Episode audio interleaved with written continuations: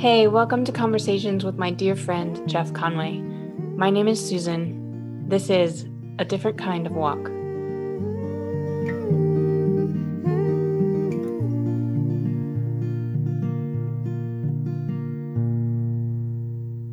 Well, welcome back to A Different Kind of Walk. We are thrilled this morning to get to chat with Nancy and Andy Mako, who are friends of Jeff's from his Accessibility Camino walk.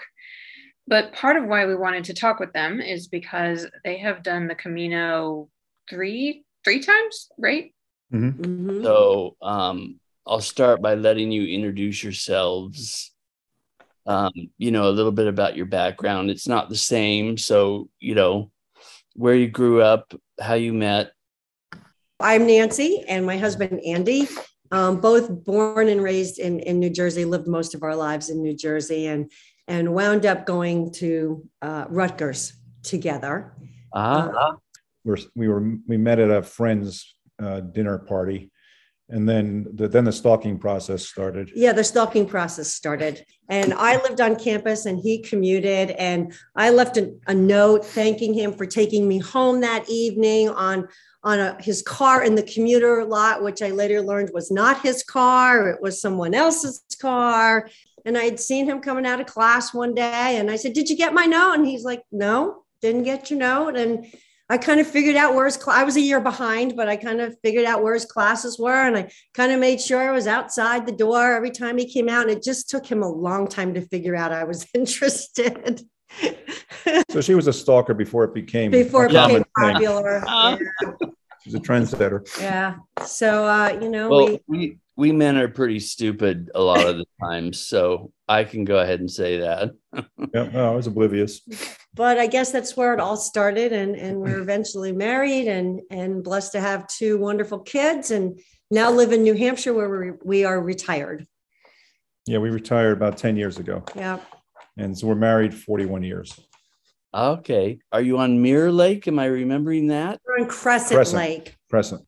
So where is that from Winnipesaukee and Squam and Mir and we we feed Winnipesaukee. Right. Our lake oh. the dam on it that feeds into Winnipesaukee. Okay. What are winters like up around the lake? To be to survive a winter up here, you have to like outdoor activities. And we do. You know, we you have to like snow a little bit and um, we we try to break it up a little bit by getting away sometime in the middle of the winter just to get a little change of pace. So what are you guys doing? Are you cross country skiing and snowshoeing or downhill skiing or we both cross country ski yeah. and, and, snowshoe. Um, I do some downhill skiing. Um, and I also in the winter do tax work for people. I do volunteer tax work. So that's oh, okay. kind of busy during through the AARP. Okay. And I um, I do the you know I also I like to cross country. I don't do the downhill thing. Never never learned it early enough. Not comfortable doing that, but I am part of a, a, a mentoring program for at-risk kids, and I've I've got a young lady that I've been mentoring for the last three and a half years that that keeps me busy every week, and and I truly enjoy being a part of that. Yeah, that's beautiful. That's really beautiful. So uh, I don't know how comfortable you are talking about this. Uh, where are you at in your spiritual journey uh, from New Jersey and now up to New Hampshire?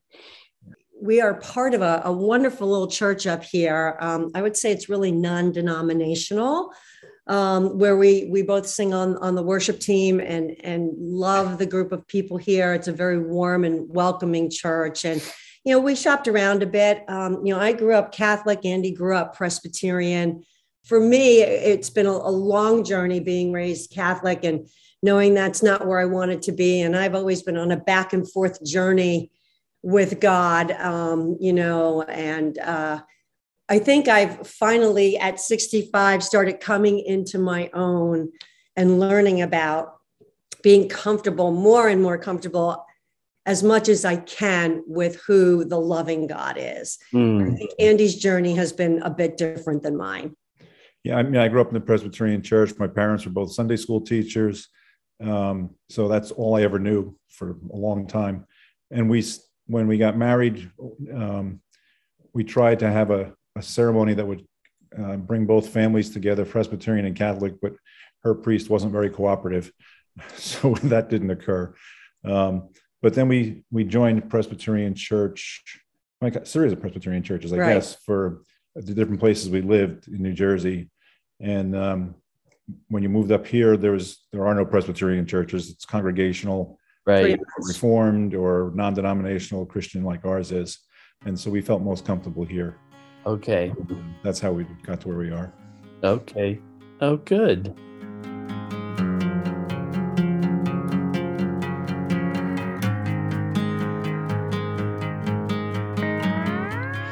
Um, you've had some interesting parts of your journey with uh, your Catholic faith, Nancy. Yep. Then you end up walking a Catholic pilgrimage three times. Yep. so, Really because of Andy. yeah. He so started- what what drew you to the Camino that you walked that first one in 17? a friend of mine who is Catholic, uh, devout Catholic, sent me, told me about the movie The Way. He said, Hey, I think you'd be interested in seeing this. So I watched it and I said to Nancy, We got to do this. This is just something that's calling out to me to do. And um, we did more research, and Nancy was somewhat reluctant, to say the least, to get involved in this idea. But my daughter latched onto it, and she was graduating from college in 2016. And so the plan originally was that she and I were going to go do this, and Nancy was not going to participate. And um, so we had a plan. We, we laid everything out. We were training. And then two weeks before we were supposed to leave, Nancy got diagnosed with breast cancer. Mm, And um, so that that changed a lot of things. And um, I'll let her speak to what the treatment she had to do and all that. Well, you know, luckily for me, it was caught very early. Um, and, and, you know, so now I am a six year breast cancer survivor. Um, so, you know, I felt horrible, actually, you know, that they had to cancel their trip and, and everything that had gone on. And so they were going to delay it a year. And um, so my daughter, um, during that year, it had a, a she had not been able to get a full time teaching job, so she was subbing at a school and had some flexibility to leave in May. And after going through that experience, I thought maybe I need to do this pilgrimage. Maybe I need to be a part of this. And if you know anything about my personality at all, someone like me walking 500 miles with just a backpack, two days worth of clothes, and not knowing where I'm going to stay at night is it was it was terrifying. It was absolutely terrifying to think, could I do this? But I just felt the need to go with them. right. All three of you walked then Yeah. We did. 17. Oh, good. Good. How far out of treatment were you before you were able to start training to walk 500 miles? because I was diagnosed with stage zero, so very early, my I only needed um, uh, surgery and radiation, and it was four weeks of radiation. So I was well beyond Okay. treatment at that point, and and had the clear, you know, um, I'm good to go. Okay. Okay. And And you so- went in spring? We did we left March 31st. March 31st. Yeah. Wow. So we hit all kinds of weather. We yeah, I had was going to say, weren't you cold? No, We we, had- hit it all. we had snow, we had hail, we had rain, we had blazing hot sun. Um, we had it all during that period. Wow. But that first week, I wasn't sure if the crew was going to quit on me or not. so, what happened on the trail that first time? I mean, did you stay together the whole time and just chat with each other? Did you meet a lot of people that time of year? How did that work? Well, we we rarely walk together because Nancy doesn't walk the same pace as me or Carolyn. I stayed with Carolyn most of the time. She was the, generally the slowest, unless she had her earbuds in. Then she was the fastest. Um, but most of the time, she and I hung together, and Nancy was somewhere ahead of us. And the way Carolyn described it was kind of like walking your dog without a leash. The dog walks, runs ahead of you, and then every once in a while turns around and makes sure you're still there, and then keeps moving ahead. yeah, I But- would just check to make sure they were behind me. Yeah. yeah. Yeah. No, I totally get that. Totally get that. So, um, walking as a family, did you have that opportunity to to meet others along the way at dinner and on the trail and Oh my gosh, that's that's the Camino, right? That's the Camino family. Um, We, yeah, we were somewhat unique. You're right in that we were one of the few families we encountered. Most people were either couples, and surprisingly to us, a lot of women walking by themselves. Not necessarily single women, but women who had decided to do this on their own, and um, they become a natural pairing or or grouping periodically.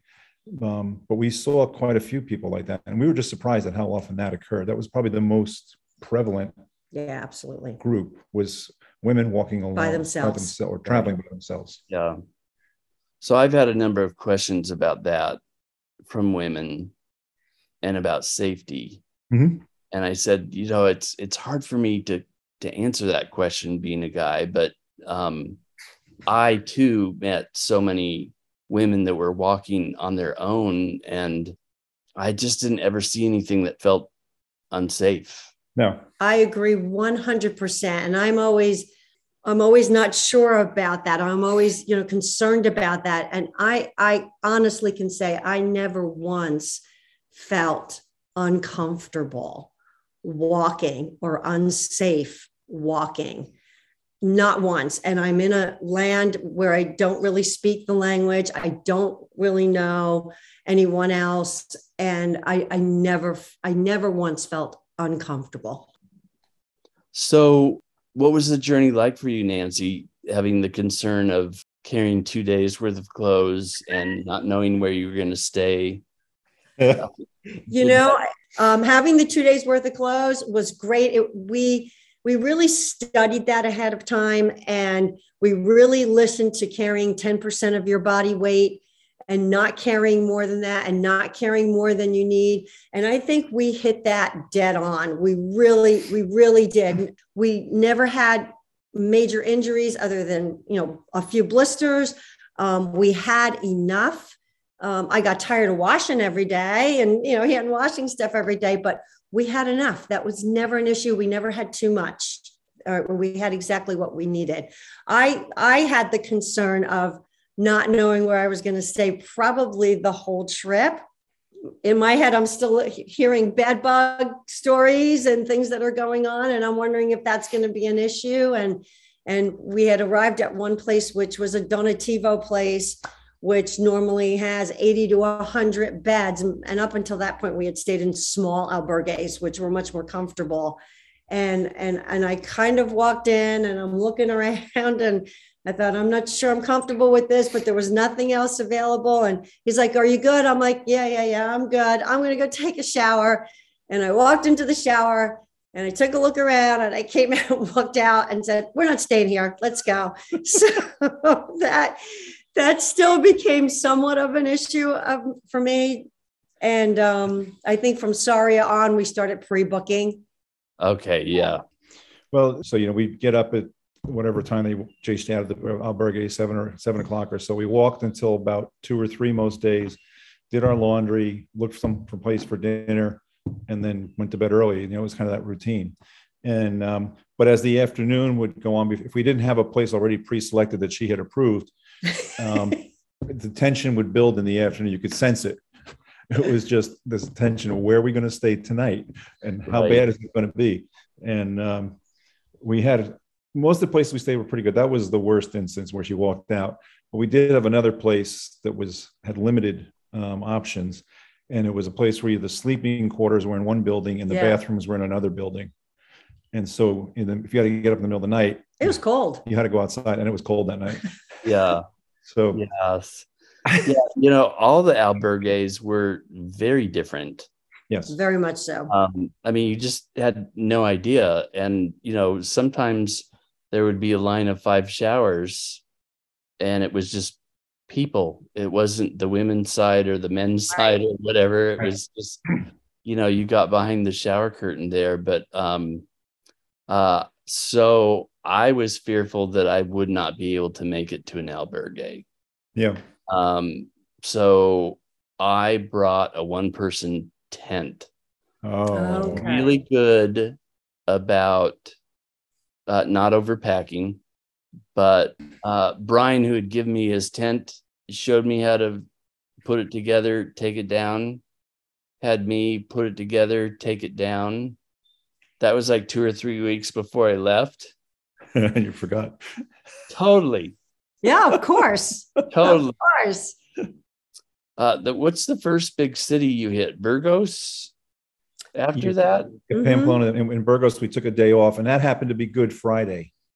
oh That wow, fascinating time to be there because all the processionals were occurring with all the hooded folks. Each different church or church sect was had their own processional and they all had their own floats. Some were crucifixion, some were for Mary, um, some were other things. It was just some people were carrying the crosses on their shoulders through the streets. And they all had uh, instruments with them, usually drums and sometimes other instruments that were accompanying the processional and they just were randomly processing throughout the town entire day and into oh the night. wow. For me, it was a little overwhelming. I, I wasn't exactly sure what I was what I was watching. Were there various colored robes? or- Yes. okay. How did that go throughout the day? Did it did it stay interesting, disturbing, or did it become something deeper as the day went on? eventually i think we got very comfortable with it and actually went to a service where they walked up to one of the i think it might have been the burgos cathedral uh, in, in the evening where they stopped and and did a service and and so you know i at that point we were much more comfortable with what was happening and what was going on Right. Yeah. So What- Burgos for me uh, was where I wept for the first time really hard. Uh, and not for any spiritual reason. It's because I found a Correos uh, post Ah. office and I mailed the one person tent that was only four and a half pounds well, that's a lot though. When you're trying that's a lot back to the okay so you yeah i mean i cried because i put my backpack on and i was like oh this feels so much better. Absolutely. Four and a And half I- pounds, don't realize it is is a lot of extra weight. I gave the postal clerk a hug and thank you. Gracias gracias. I hope the people behind me understood you know the emotion that was there a little bit maybe. So it was obviously an impactful experience because you went back. So what was the takeaway from that first trip? Some peace peace with where i was in my life i think at that point. You know i've always been struggling with having that trust that there's someone watching over me and that that person is a loving god and not a vengeful god. Mhm. So you know again me walking ahead of people all the time gave me some of that alone time. So so for me it was maybe another level of peace in my life. Uh yeah beautiful. How about for you andy the first trip? You're the Uh, one that was drawn to it first it was. the movie. For me, it was more about the um, the experience and the chance to do this as a family was something I thought was really unbelievable. And when we saw how few people did it that way, we really felt extra special about that. And um, while you know, I'm, I was not Catholic, so I don't have some of the same issues and concerns that that I that do. Nancy has. it was it was interesting to see how people responded along the way to different aspects. I my father had died two, a year and a half before that, right. And so there were different places along the way there where I thought about him. And he was a great walker, never a hiker per se. I don't know if he ever would have done this because he never left the country, but but something like this, I think he would have really enjoyed. And so I thought a lot about him during that whole trip. And I, I loved him dearly because he was a fast walker. And whenever we walked, he was always walking with me. So I can outdoors. understand why Andy would have that memory. right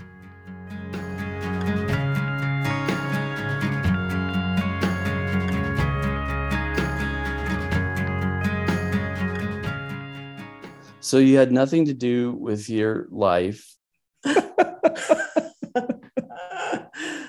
we're stuck on this lake it's cold yeah.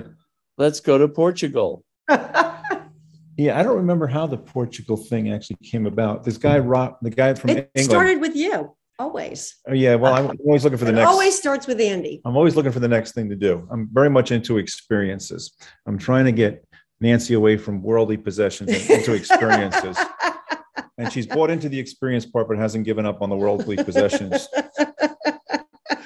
Um, so yeah, I probably said, "Oh, that was really great. Let's do this again."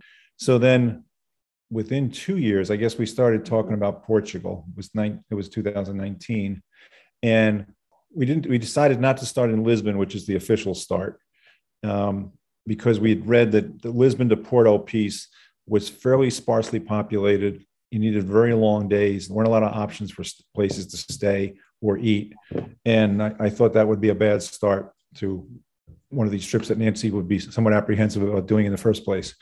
Um, so we decided to start in Porto. We made a vacation out of it. it. Took a few days in Lisbon on sort of a plain tourist for three days, and then we took a train to Porto, and then we walked from Porto to Santiago, and then from Santiago to Muxía and finished there. There, there was an also another reason I was very interested in going back because when we made it to Santiago, and it may have been different because you you arrived um, for the feast day. Um, we were so happy to be in Santiago, and you know, we we pretty much, I think we almost ran to the square, my daughter and I, anyway.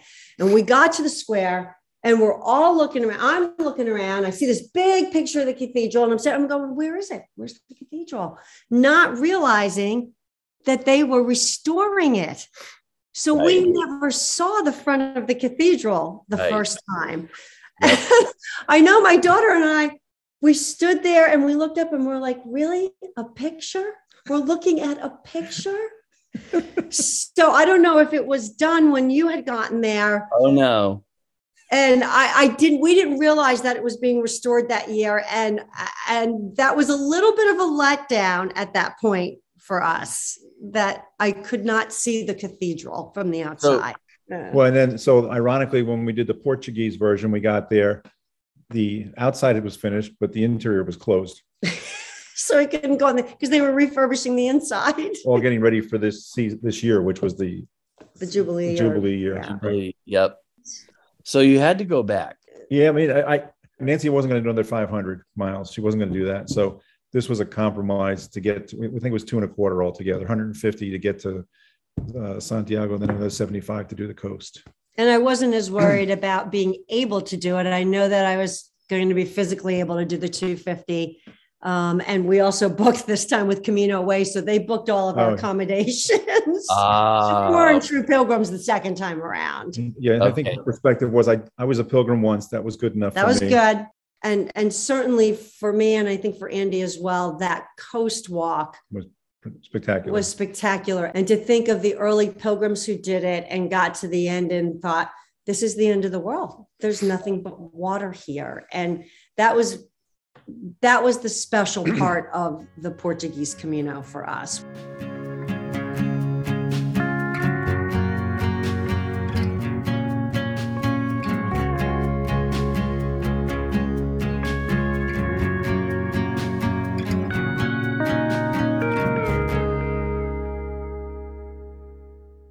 So that's not your last Camino. No, and you can blame Andy for the third one as well. Okay. how did you How did you hear about it? Well, I, I, I, the Camino was continued fascination to me, so I kept reading different things about it, and then I, I must have come across. I'll push you on a on a website at some point. So I, I read about Justin and Patrick and said, "Boy, that's really amazing! It was amazing. It's an amazing story, and uh, what an inspiration!" especially after having walked it, knowing the terrain, knowing what it's like, to think yeah. that anybody could do this, that two best friends could do this with one in a wheelchair was unbelievable, just unbelievable to both of us. So you read the book, you watched the movie. When did you hear about the accessibility trip and and when did you sign up? Right Now we were probably one of the last people to sign up. Something came went on our web. Something triggered it. It popped in front of me, and I said, "Hey, Nance, these guys are doing trips. They're this, doing one in June, and they're doing one in June. I think we should do this." And I just kind of said, "Okay." And she, she's like, "Well, maybe next year." Yeah, may, and maybe he'll forget about it. And I'm thinking, okay, well, this is a whole different thing. So I'm just thinking he's going to forget about it. So I emailed Justin and Patrick and said, "Hey, we're interested in doing this."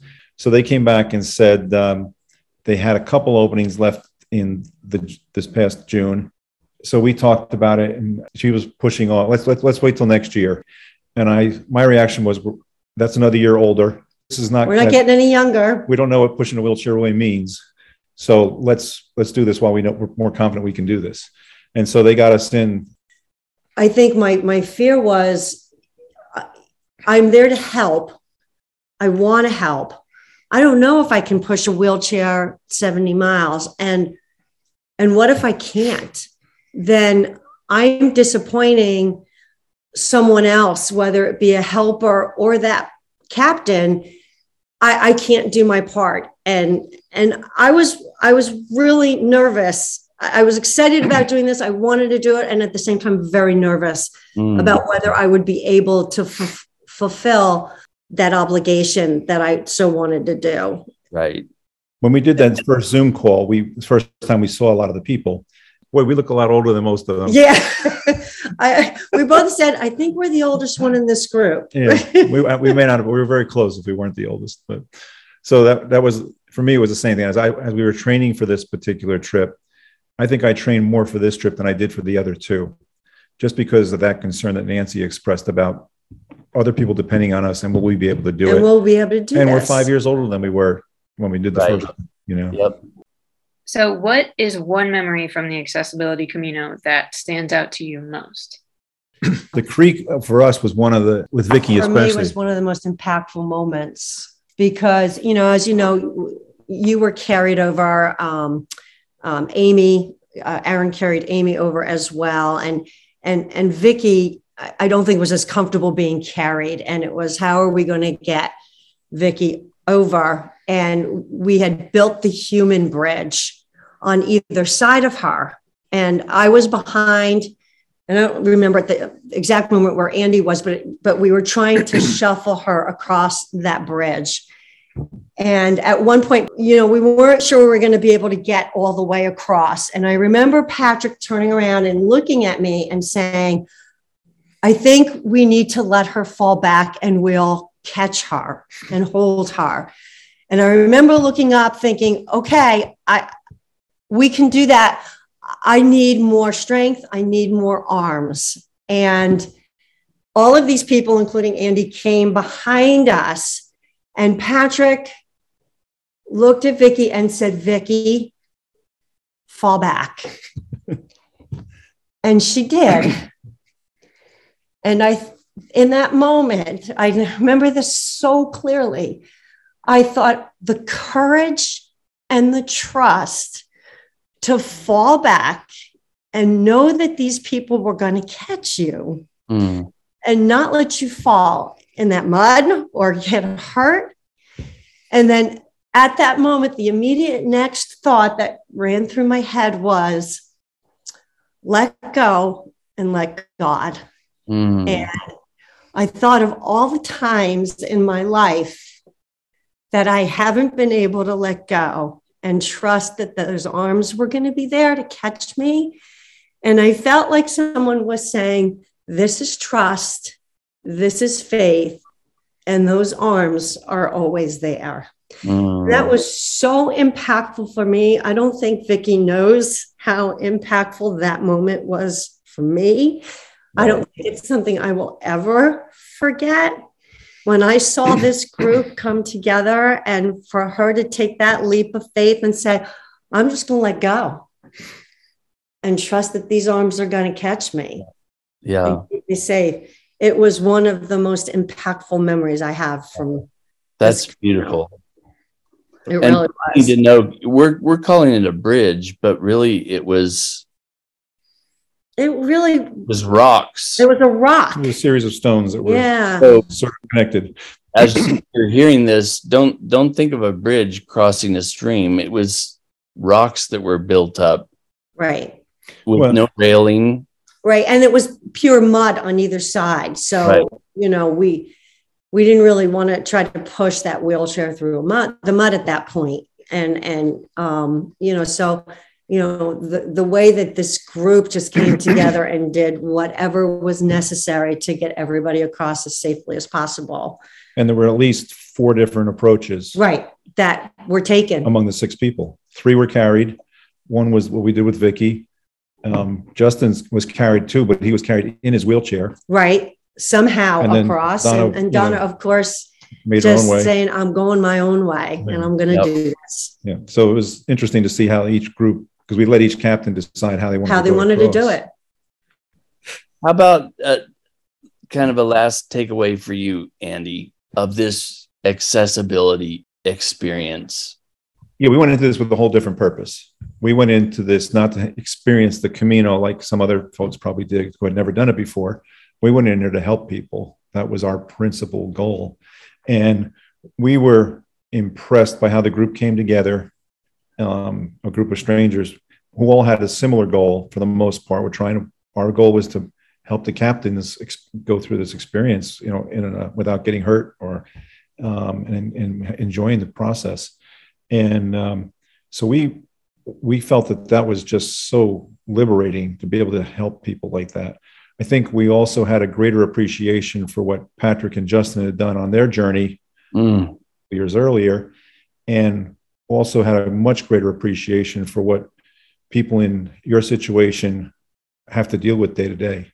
You know, the hotels were not accessible, the bathrooms were not accessible, the trails were harder, much harder in a wheelchair than they were walking sure and there were just so many things that we take for granted that um, just opened our eyes i think to a lot of different things that we had never thought about as much as and it was right in front of you the whole time we were there together right, right.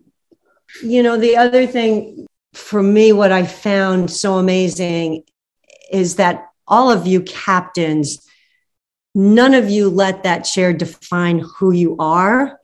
You're living your best life in spite of the chair.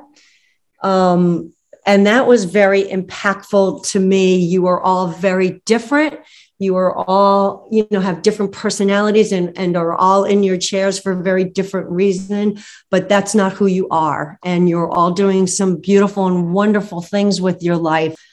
That was also very impactful to me. We, we talk about that frequently with people and talk about how each of the captains had a special set of challenges that they had to deal with and how they all overcame them and dealt or dealt with them as best they could. And all along the way the captains were all thanking us for helping them but we were getting as much or more out of it than what you were getting out of it i think and when we got to santiago we didn't have the same exhilaration of oh we got to santiago that other people had our joy was in watching the, the experience of other people and the joy they were feeling from having accomplished something they perhaps never thought they could do Right. Yeah, for sure. Well, Nancy and Andy, thank you so much for your time today. Susan is going to close us up, I bet, because we're at time. tired of listening to us Oh, I'm not tired. It's just we have gone over our time, and I want to be respectful of your time. Um, but You I, don't have to be respectful of their time. They just hang out on a lake all day. we're just retired yeah so I don't have any questions for you, but I do have uh, one thing to tell you about. Since I know you like cross country skiing, and since I know that you like adventures, have you heard of the American Birkebeiner? no no It is a cross country ski race in Wisconsin. It's a 40k ski race. It's essentially it's kind of like a reenactment because where what it comes from is there was a power struggle in Norway for the throne, and um, the baby prince uh, needed to be protected. And so someone chose the fastest cross country skier and the strongest cross country skier and gave them this little baby. And they skied like I think across the border to somewhere else in order to protect this baby because of the unrest that was happening. And the people who were protecting this baby were so poor that they made their shoes out of birch bark. oh So, Oh, wow. so they were named the Birkebeiners, um, which cool. they, they adopted after that. Were like, yeah, and then they took that as like a symbol of power and called themselves that afterward. Oh. And so every year in Wisconsin, they do a 40K ski race to commemorate this thing. I've done it before. Part of what reminded me of it was there's a hill Can you go down the hill? at the other side of it. Um, they, but you're essentially like uh, herringbone, like straight. You feel like you're going straight up, Yeah. and it's so so hard, but so joyous when you get to the top. So yeah, if you're interested in anything like that, you should go check it out. How do you spell that? How do you spell that for them? It's Birkebeiner. So B I R K E B E I N E R. And you can actually find out about the race at Birkie.com. That's B I R K I E.com. So, yeah. How Um, many days of lodging are there on that race? Uh, zero. That was my assumption. yeah, I figured it was a one day kind of thing. Uh, Yes. Yeah, for sure. Well, again, thanks, guys. We really appreciate it. I hope you all have a great day. Yeah. Love All you right. guys. Thank you so much. Thanks All a right, lot. take Thank care. Thanks. Thank you. Susan. Bye.